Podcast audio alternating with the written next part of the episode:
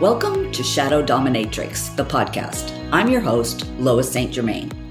On this show, you can expect to learn all about what makes you tick as we use human design, shadow work, and step into the taboo Dom sub world to answer the inner call to become a turned on, unfuckwithable woman of wealth and personal power, to become a shadow dominatrix.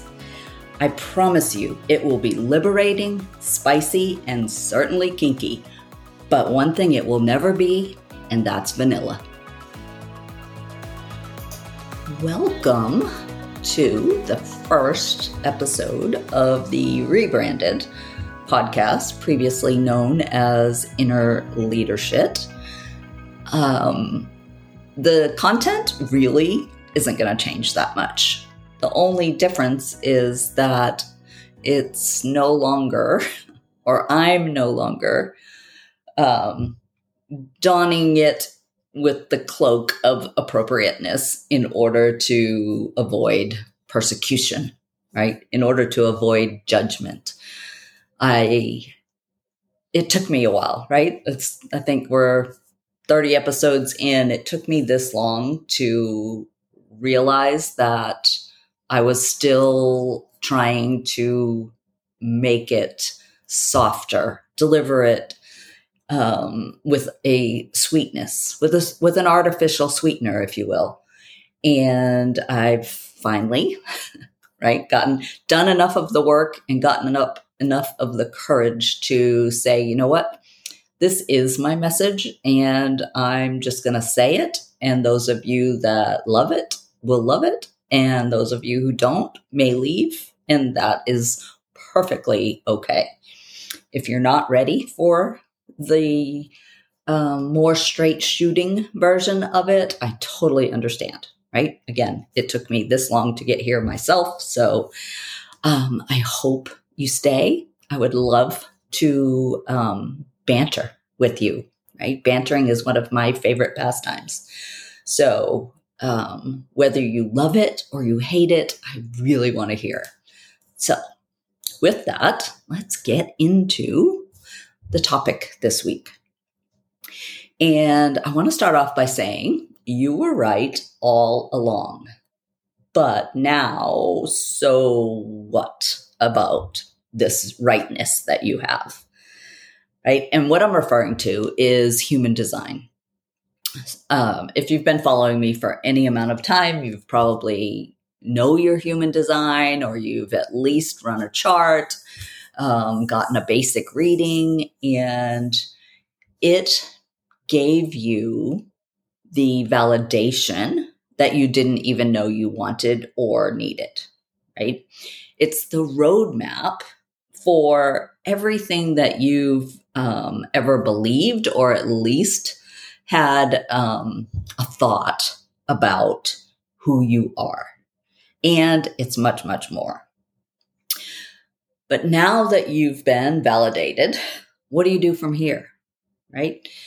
And most of you, and when I say you, I mean the collective you, uh, including myself, right? So the collective us, use it to justify why we're where we are instead of harnessing its power to transform us into where we want to be. Right? We continue to stay in our damsel in distress archetype, waiting for the universe to magically hand us our dreams because we've read the books, bought the courses, followed the steps. But we've gotten it all wrong. Feminine energy is about receiving. So it's logical to believe that someday, when we've believed enough and we've personally developed enough, and when we've waited enough, right? Especially when you're first learning human design, it teaches us to wait to respond, wait to wait for the invitation, wait for the moon. If you're a reflector like me, wait 28 days before you can make a decision, right? And as a collective, we're all so busy waiting and not actually moving or doing. And yes, I fully subscribe to the be do have model, but it seems that we want to skip the middle step as if we're, maybe we're manifesting generators, right? The step skippers. We have to do before we have, or we must do before we have. It's not the be have model, it's the be do have. And the universe isn't just going to hand it to you because you had a human design reading, right? Universal energy is an amplification energy. It's not the puppet master. And it takes its lead from you. If you're busy waiting, it's probably even busier waiting. Awareness isn't enough knowing your shadows and gifts through human design is no more useful than the pile of workout DVDs stacked in the corner while you're still carrying the extra 10 to 20 pounds from childbirth 30 years ago. Ask me how I know that one. Until you do the work of acknowledging and deconditioning You'll continue to live under the thumbprint of your experiences, repeatedly bottoming out in order to rise. I want to pause here for a moment to tell you how super excited I am to open the doors to the Shadow Dominatrix Summer Camp.